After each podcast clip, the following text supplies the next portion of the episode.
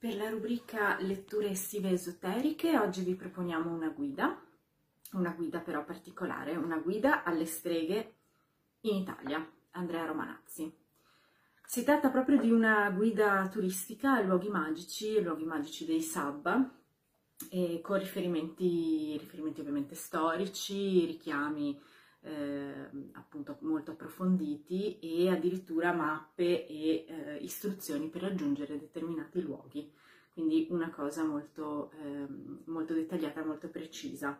Ovviamente divisa, eh, dopo una breve introduzione diciamo sulla stregoneria in Italia, c'è, eh, ci sono una serie di capitoli divisi appunto per aree geografiche, noi leggiamo una cosa breve su Venezia.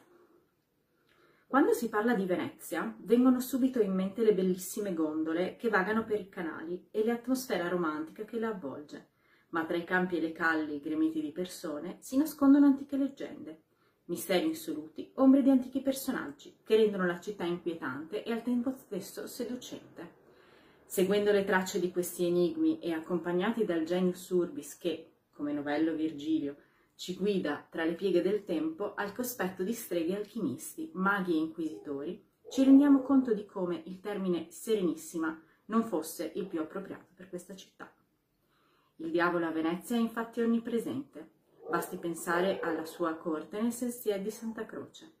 Senza accorgersene, il viandante che si perde tra le gotiche vie potrebbe attraversare la calle del diavolo a San Severo o il sottoportico denominato Corte del Diavolo a Santa Maria Mater Domini luoghi la cui edificazione è attribuita all'innominabile e da sempre ritrovo di streghe e maghi dediti alle arti oscure.